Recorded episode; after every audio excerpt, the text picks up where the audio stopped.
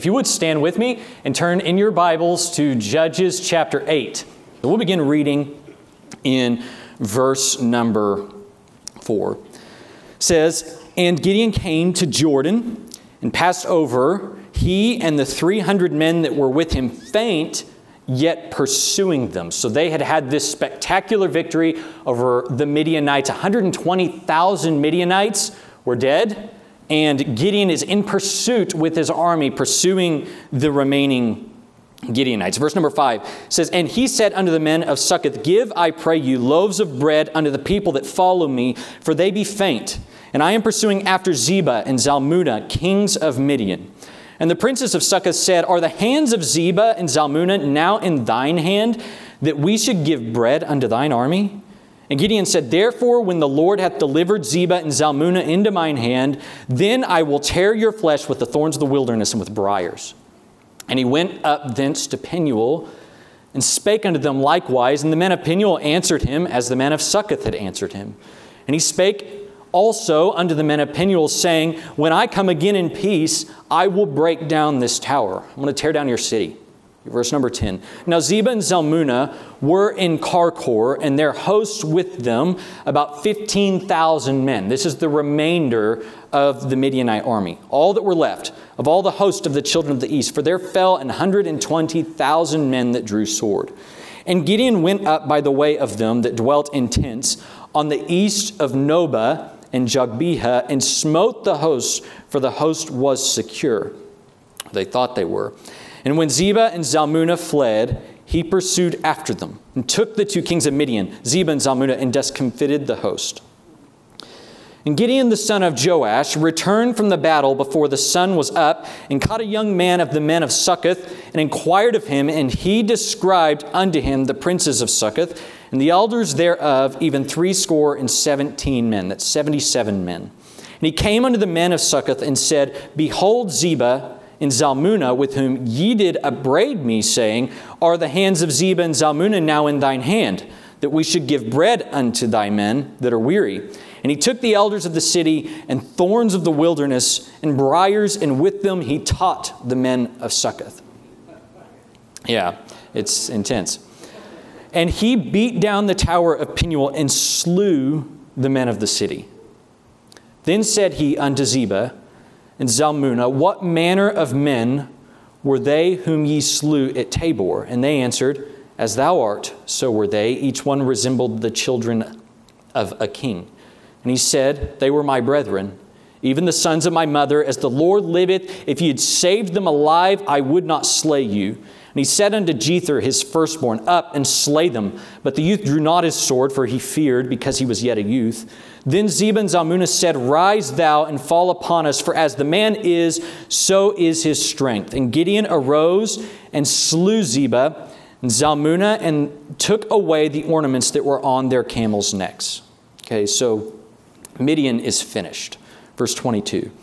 Then the men of Israel said unto Gideon, Rule thou over us, both thou and thy son and thy son's son also, for thou hast delivered us from the hand of Midian. And Gideon said unto them, I will not rule over you, neither shall my son rule over you. The Lord shall rule over you. And Gideon said unto them, I would desire a request of you that ye would give me every man the earrings of his prey, for they had golden earrings because they were Ishmaelites. And they answered, We will willingly give them. And they spread a garment and did cast therein every man the earrings of his prey. And the weight of the golden earrings that he requested was a thousand seven hundred shekels of gold, beside ornaments and collars and purple raiment that was on the kings of Midian, beside the chains that were about their camels' necks. And Gideon made an ephod thereof and put it in his city, even in Ophrah, and in all Israel went thither a whoring after it, which thing became a snare unto Gideon and to his house. Thus was Midian subdued before the children of Israel, so that they lifted up their heads no more, and the country was in quietness forty years in the days of Gideon. And Jerubbaal, the son of Joash, went, if you recall, that's the name of Gideon, his other name. He's the son of Joash, went and dwelt in his own house. And Gideon had threescore and ten sons of his body begotten, for he had many wives. And his concubine that was in Shechem, she also bare him a son, whose name he called Abimelech. And Gideon the son of Joash died in a good old age and was buried in the sepulchre of Joash, his father in Ophrah of the Abiezrites. And it came to pass, as soon as Gideon was dead, that the children of Israel turned again and went a whoring after Baalim and made Baal-berith their god. And the children of Israel remembered not the Lord their God who had delivered them out of the hands of all their enemies on every side, neither showed the kindness to the house of Jerubbaal, namely Gideon, according to all the goodness which he had showed unto Israel. I know it's lengthy, but it's the story, and it will illustrate, it'll be the message and the illustration tonight of the truth we're going to look at. So we're going to deal with all of it. So I wanted to take the time to read it this evening. Thank you for standing. You may be seated.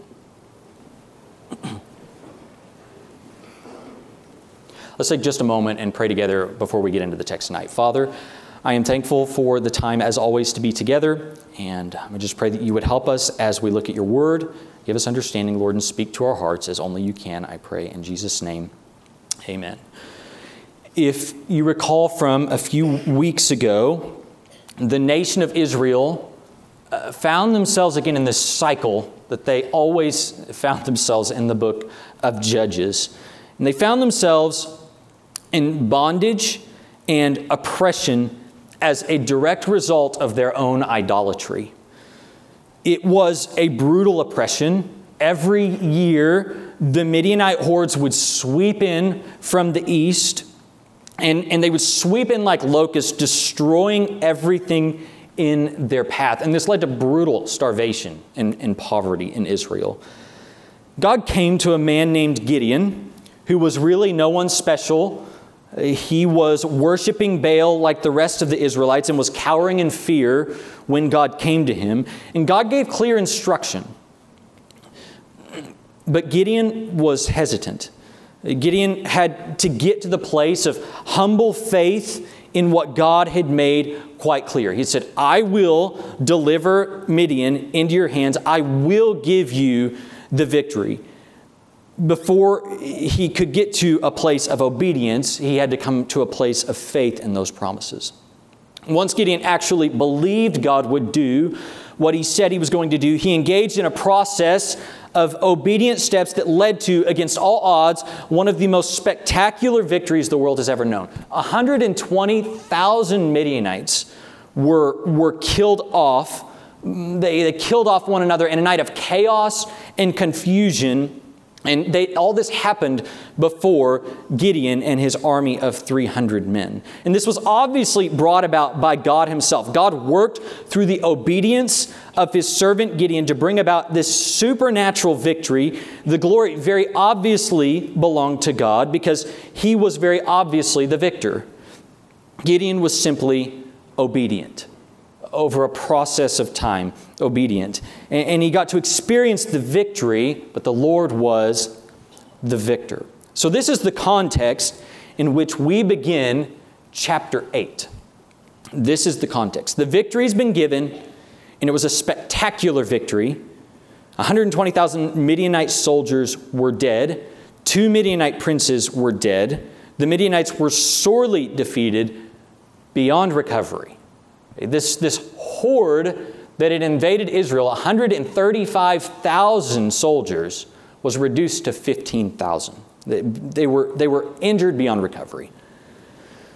But we begin here in chapter 8 to see Gideon in a strange new light. He's almost unfamiliar to the Gideon just two chapters prior. After incredible victory, he throws himself at a second military engagement in which God seemingly plays no part. Uh, 15,000 Midianites remained, and they were on the run. They escaped across the Jordan River to the east, and they're trying to get away from whatever had happened to them. They, they weren't even quite sure the night before, and they were running for their lives. And Gideon was following hard after. With his 300 men, he crossed the Jordan River, and his men are exhausted and hungry. So they've experienced days of anxiety leading up to what had happened the night before. Imagine getting ready to go into a battle an army of 300 men into a battle against an army of 135,000, and you're still waiting on marching orders. Like God hasn't exactly told you how this is all going to work out. You're getting ready to go into battle. I don't know about you, but I probably wouldn't be eating supper. Okay, I would be anxious as you could possibly imagine. This has probably been their condition for days leading up to what had just happened. And they're coming out of this battle chasing after the Midianites, and they're exhausted, they're hungry, they're emotionally drained, they're, they're not in their best state. And so that's, that's how they entered this battle and, and they're coming out of it exhausted. And yet, here's Gideon pursuing the remaining few Midianites with frenzied determination despite the hunger and exhaustion of his men. From here, two separate story, storylines start to unfold, and the theme of vengeance is prominent in both. Gideon and his men came to the city of Succoth. This was a city on the east side of the Jordan River that was inhabited by the descendants of, of Gad. These would have been Gadites. So these were fellow Israelites with Gideon. These were his brothers. And Gideon said to the men of Succoth, Please give some bread to these men who follow me. We, we've been in battle. Uh, we're, we're hungry. Give us some food. And the men of, the men of Succoth reply reasonably. This is reasonable. Okay, they said, Are they already in your hand? They're referring to these kings that Gideon's pursuing. Zebah and Zalmunna, are they already in your hand that we should give you food? Okay, in other words, if you don't win this battle and you come back here, we're going to be on the wrong side of history. And the last quite a few years have shown that Midian's powerful. They come in here every year, and inevitably, if they come back to oppress us, we're going to have been guilty of feeding the enemy. Okay. They don't know who Gideon is all of this happened in a relatively short period of time. They likely don't even know what happened the night before. All the men of Succoth know is 15,000 Midianites came tearing through our territory, and we don't know why. Who's this guy Gideon? He says he's chasing them. Where are the rest of the 120,000 okay, that didn't come through here? There's a lot of unanswered questions here in their mind. And so this was a very reasonable answer. I'm not saying it was right, but it would have been very reasonable. But Gideon in hearing this response, takes it personally. And in a moment of passion, he said, When the Lord delivers Zebah and Zalmunna into my hand, I will come back here to tear your flesh with the thorns of the wilderness and with briars. Okay, that's intense. Um, that's, that's quite a retribution. So from Succoth, Gideon continued in his pursuit to a city called Penuel. Once again, this city would have been inhabited by Gadites, fellow Israelites. And he made the same request to the men of Penuel, and the men of Penuel responded in much the same way. And in his rage at their response, Gideon threatened to literally destroy their city on his return. So Zebah and Zalmunna had continued to flee, and they made camp in a place called Karkor, and they felt safe and secure. And so, using surprise to his advantage, Gideon swiftly descended into battle uh, with the Midianites. And remember, they're coming out of all the chaos that had just happened the night before. They're thinking, what's going on again? They all scatter, but Gideon is able to capture uh, the, the kings, Zebah and Zalmunna. Gideon's active involvement in attacking and chasing the enemy contrasts sharply with his and his men standing by while the Lord gave them the victory in their earlier encounter. This is very different what's going on here. It's a far cry from chapter 7, verse 21, which says, And they stood every man in his place round about the camp, and all the host ran and cried and fled. So he pursued hard after Zebah and Zalmunna and captured them, essentially finishing the Midianite army. So Gideon began the journey home, dragging his captives behind him. And on his return, he captured a young man from the city of Succoth. He captures him He questions him, and under duress, the young man writes down and records the name of the 77 elders, or we might say leaders of the town. So Gideon now has a list of names on which he can take out his revenge. And that's what he does. He approached Succoth and confronted the men of the town, and he said, Look who I have. I have Zebah and Zalmunna. You taunted me, saying, Are Zebah and Zalmunna now in your hand? But they are. Look at what I have. You were wrong. Okay, so he's rubbing it in their face. And there's evidence this was a personal vendetta in the way Gideon spun their words to be a taunt. Nowhere is it indicated in verse 6 that the men of Succoth, or Penuel for that matter, were taunting Gideon. But that's, that's how Gideon took it, and he was there to even the score. And that's what he did. He brutalized the 77 leaders of this town. He whipped them, likely tearing and scarring their flesh with briars and, and thorns. So Gideon continued his tirade in Penuel.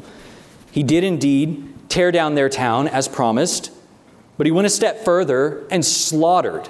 He, he killed every man of the city.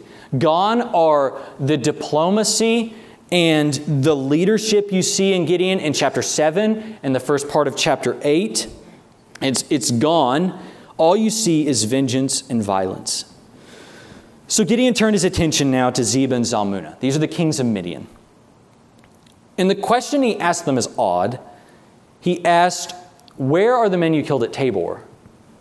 Okay. It's almost like he's taunting them. If, if you would just give them to me, these men you killed alive, I would spare your life. And the kings respond with flattery. They say, Every one of them was like you. They look like a king. What Gideon says next tells us so much. It's, it's so revealing. It reveals Gideon's motivation. Okay? This is all felt so personal because it was personal. Gideon had a personal vendetta against the Midianites, as you could expect. They had oppressed Israel over the course of many years, and he's getting even. Gideon then dropped the bomb. He said, They are my brothers. And he said, If you'd spared their lives, I would spare yours. And with that, Gideon commanded his son to kill these kings, and he was afraid. So, as if it wasn't already personal enough, the kings begin taunting Gideon, saying, You're weak because you won't kill us yourself. And so he falls on them and, and slaughters uh, these kings. The man who had just two chapters ago, the man who was just hiding in a wine press, afraid, after being emboldened by spectacular victory, is now settling personal vendettas by slaughtering kings. A lot has happened in a chapter. I honestly don't know if Gideon's actions up to this point were justified. Some of them very well may have been. It seems everyone got their just desserts, even if it was personal, the, the text simply doesn't give commentary. But I do want to point out what is noticeably absent in chapter 8, and that is the name Yahweh, okay? God's name. The Yahweh is an unavoidably prominent figure in, in the preceding two chapters, and he's practically ob- absent from everything that has just transpired the author and by extension God himself go to great pains to eliminate to illuminate Yahweh's involvement in Gideon's victory in chapter 6 and chapter 7. Okay, so look at chapter 6 verse number 11. We have to turn back. It says the angel of the Lord, all caps Lord, this is God's proper name. The angel of Yahweh came to Gideon in chapter 6 verse 11. In chapter 6, verse 12, it says, The angel said, Yahweh is with you. In chapter 6, verse 14, Yahweh, Yahweh says, Deliver Israel, I have sent you. In chapter 6, verse 16, Yahweh said, I will be with you. Gideon asked for proof that he was talking to Yahweh in chapter 6, verses 17 through 24, and God gave it. Yahweh commanded, Gideon directly to tear down the altar of Baal in chapter 6, verse 25. The Spirit of Yahweh clothed Gideon in chapter 6, verse 34. Yahweh made clear his will through the fleece at the end of chapter 6. Yahweh told Gideon his army was too large in chapter 7, verse number 2. And this point is key. Okay? The reason Yahweh said the army was too large is if God had given the victory to Gideon with his original army, the glory would have gone to Gideon. Okay, but God wanted the glory to go to himself. That was very important in this whole story that God get the glory. But we're going to see in just a minute that ultimately, because of Gideon's actions here, the glory did not go to God. It went to Gideon, and the people tried to set him up as king, which was forbidden. Okay, so Yahweh said in chapter, or I'm sorry, chapter 7, verses 3 through 8, Yahweh twice gave instructions to Gideon about how to reduce his army. Yahweh said in chapter 7, verse 7, with the 300 men, I will save you. In chapter 7, verses 9 through 14, Yahweh once again affirmed his will for Gideon. In chapter 7, verse 15, Gideon proclaimed to his men that Yahweh would be the one to deliver them. Chapter 7, verse 22 says that amongst the Midianites, the Lord, okay, again, all caps there, this is God's name, set every man's sword against his fellow. Gideon and his men stood by and watched. The Lord was the deliverer. Okay? God goes to great lengths to eliminate his own involvement in all of this in chapter 6 and 7. Like it's abundantly clear who's doing the work. It's abundantly clear whose idea this was. It's abundantly clear who gave instruction. And the beauty of this is that God gets the glory. He's the one who did the delivering, He's the one who gave the victory, He's the one who brought about great change. And as such, he gets the glory. Furthermore, Gideon looks like a virtuous and heroic individual because he followed the instruction of God. This was, this was how this was all supposed to work out. The writer of Judges goes to great lengths to reveal the work of Yahweh in the preceding two chapters. However, and this is amazing to me, no such efforts are made in chapter 8. Aside from one, one brief reference to God's name from Gideon in verse 7, the name of God is not even mentioned in the entire chapter at all. Gideon is acting on his own, and it shows. The account of Gideon's treatment of both the Midianites and his own countrymen is disturbing. Gone is the humble, obedient man to whom God delivered. Gideon's humility and, and and his humility and caution completely disappear. He, he now throws diplomacy to the wind, demanding support with threats of retribution on those who fail to give it. And in marked contrast to, earlier, to the earlier phase of Gideon's career, there is no longer any reference to the Lord being involved in what he does. We now see a battle hardened, zealous, bloodthirsty, cold man, drunk on his own success, no longer following God's instruction, but acting violently on his own passions and impulses. He's driven by vengeance and personal vendetta. What happens next is not so much work to decipher, it is clearly wrong. Gideon rejected, if in word only, an offer to become king. But in practice, he lived the life of a very weak king and ironically, he led his family in Israel back into the idolatry he led them out of. This is his end. The men of Israel came to Gideon and asked him to be their king and to establish his family as a dynasty. They said in verse 22 For thou hast delivered us from the hand of Midian. Now, this, this flies squarely in the face of what was supposed to happen. God, God's clear intention in chapter 7, verse 2 is I want to get the glory for delivering Israel. If, if all one reads in, is chapter 6 and 7, one would walk away with that impression. However, Gideon's independent, selfish acts in, in chapter 8 have, have changed that.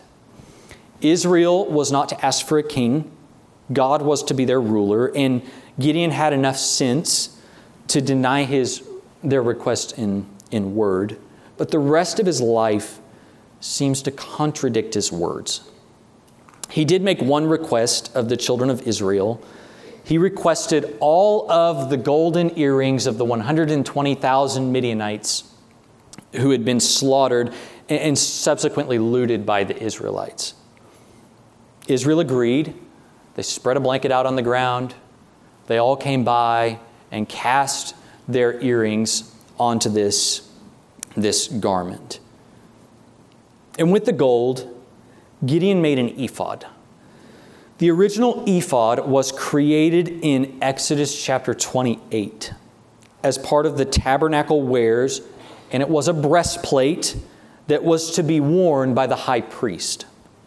It was used as an oracle, meaning it was used to discern the will of God, to receive revelation from God. The children of Israel would come to the high priest and you know, they'd come to him with an issue or dispute, and the high priest would use the ephod to judge. That's why it's called the, the breastplate of judgment in Exodus 28. This ephod was to be worn by the priest in the tabernacle for the purpose of judging the nation. This was its only sanctioned place and use. Everything else was cultic, it was idolatry, it was pagan. So Gideon made an ephod, revealing his true heart and intent. With his mouth, he said, God should be your ruler. But the power went to his head. He set himself up as a judge in Israel, a role that was supposed to be fulfilled by the high priest. So the text was pretty clear.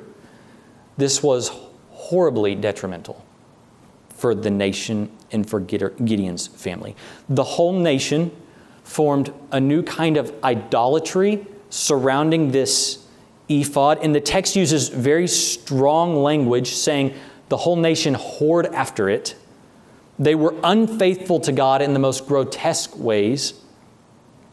And this ephod, this idol, completely ensnared, it ruined Gideon's family. And that becomes really evident in the next chapter, in chapter 9. It ruined his family. As if creating an ephod through which he judged Israel was not enough, Gideon continued to behave like a king. Uh, he multiplied wives, a practice common among kings but forbidden for Israel's rulers in Deuteronomy 17. The text just said Gideon had many. He enjoyed a concubine, and Gideon even named his son Abimelech, which literally means, My father is king. That's the meaning of the name. So it shows you what Gideon thought about himself. So Gideon died in a good old age, but his legacy was pathetic. Immediately upon his death, the nation returned to their Baal worship because that's what Gideon had led them back to. The one God used to deliver eventually led the nation back to bondage. Mankind has a tendency in moments of weakness and in moments of need, we've all been there to readily rely on God for deliverance. That was the state of Gideon in chapter 6, in desperate need of someone to just come to the rescue. But after God acts as deliverer, we often fail to acknowledge him as such, and in pride and newfound success, often return to the bondage we were delivered from. Gideon's life ended in disgrace and failure because he failed to recognize and continue in what had led to his original success. He arrived at success through faith in what God said, and, and, he demonstrated this faith through obedient follow through and reliance upon the Lord. However, in time, he became comfortable, autonomous, and self sufficient, acting independent of God, which was Israel's perennial problem. They did this over and over again. To end in failure is to fail to recognize and continue in what led to success. It is a, it is a detriment to our own spiritual health to fail to acknowledge the source of victory. We so often follow the cycle of Israel over the course of our lives. it, is, it is one thing to start well, it is another thing and in my observation, it is a very difficult thing to end well after a lifetime of humble and faithful obedience. Gideon existed for 40 years in complacency. For 40 years, Israel whored after this, this ephod. And is, or Gideon, this man who had been used so greatly of God, let it happen in, in his own home. For 40 years, he existed in complacency, a place of smug, uncritical satisfaction with himself and his own achievements, behaving like a king. 40 years of complacency is not the path to a good ending. We think of complacency as stagnation, but it is in reality a regression. It's a regression back to the place we started. How many people have Christian lives that, that look something like this, like on a line graph? Okay, they get started and they go up like this, and then over a process of time, this is their Christian life. Back down to some place of, of indifference and complacency. They begin, uh, God delivers them from the muck and mire of their sin, okay, and they have this trajectory that, that begins upward. They begin to experience not only victory over free, uh, victory and freedom over their sin, but they begin to engage in Christian service. And, and then somewhere, somewhere up here, somewhere at the top, they begin to get comfortable and self sufficient in the place God has brought them to. And eventually, they end up right back where they started in bondage to the same idolatry. And maybe the idolatry takes a different form. Maybe it takes the form of comfort or laziness, pride or selfishness, but it's idolatry just the same, and it makes them just as useless in God's service. We can all, I think we can all think of those whose war stories from the past resemble nothing of what God is doing in and through their lives in the today, right? By the same token, and this is the, the positive and encouraging part, there are those whose war stories of the past do match up with the lives they're living in the here and now. And those are the people we say, I want to be like one day.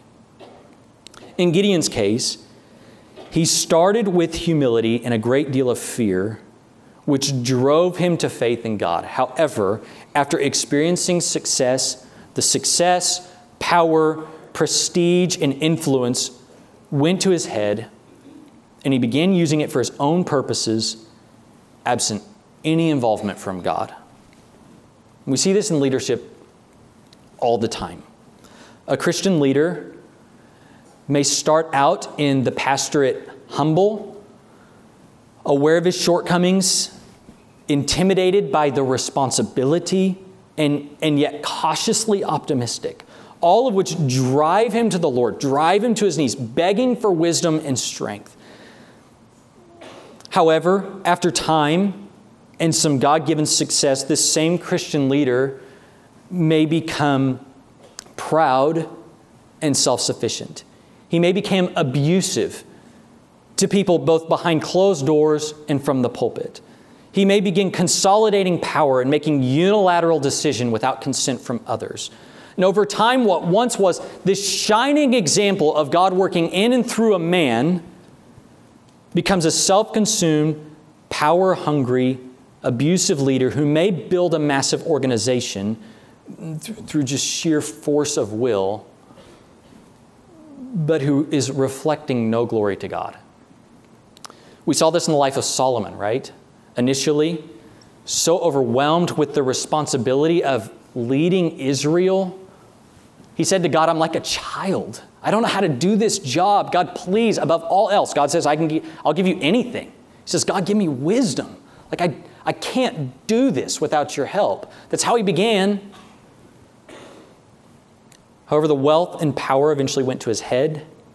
He stashed wealth, accumulated wives, and built a massive army, the last two of which were strictly forbidden for a king of Israel. And in the end, he was a shell of the man he started out as. I just finished reading in my, my daily devotions the book of Second Chronicles, and I find myself consistently disappointed in the kings of Judah. You have the northern, the northern kingdom of Israel, who had no good kings, but Judah had some. And it seems the pattern over and over again started out with this king was up against a lot. He falls on his face before God and says, Help me. God does something amazing. but then, with few exceptions, it ends very poorly. And these men end in just a place of complacency. Okay.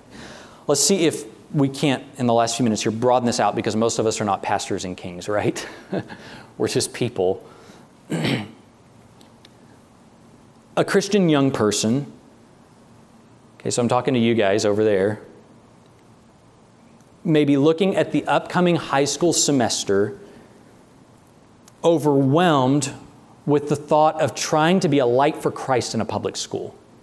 Okay, that's intimidating. and this fear and humility may drive this young person to ask Jesus at the beginning of each day for help. Help me stand for Christ.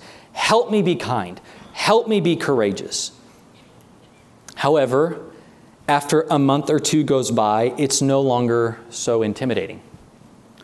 This young person has made some friends because kindness and grace always do. But having gained some level of popularity and no longer looking to Christ for help in the day to day, it becomes difficult to stand for Christ. It becomes difficult to use whatever influence has been gained for the glory of Christ. It becomes difficult to stand up for and show kindness to those who no one else will show kindness to. It becomes difficult to propose Bible truth in opposition to the world's truth. It becomes difficult to say no when tempted. And all of a sudden, what once looked like a promising young person being a light for Christ in a public school is now barely a glimmer of what could have been. Okay? A dad holding a child for the first time may be overwhelmed with the weight and responsibility that he holds in his hands.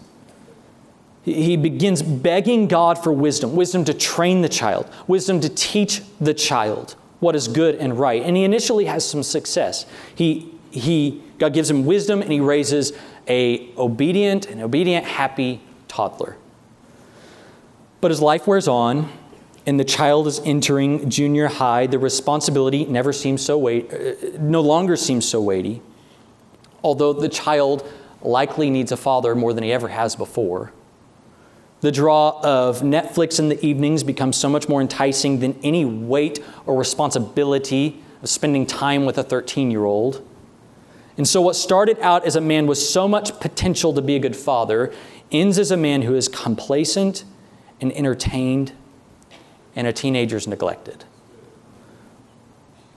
A good ending, I'm going to say a good life, isn't made at the end. It's made in the middle. It's made in those day to day moments that follow a good start. Who is my God today on September 24th, 2023? Who got me to this point? Who set me on this path? Who does he say that I am? What does he say my purpose is today? What instruction has he given me for living life today? All of us, all of us are writing an ending because we're all dying, whether you be 13 or 80. Okay? We're all writing an ending because we're all coming to the end.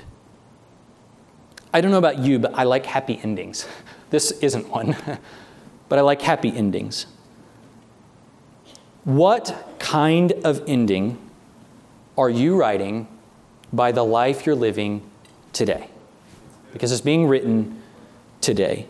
We said of the life of Gideon, to end in failure is to fail to recognize and continue in what led to original success.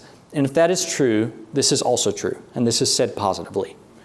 To end in success, if that's what we're going for, is to recognize and continue in what led to success originally. Let us all consider what kind of ending am I writing by the life I'm living today? All right, as we stand together, if you would stand with me.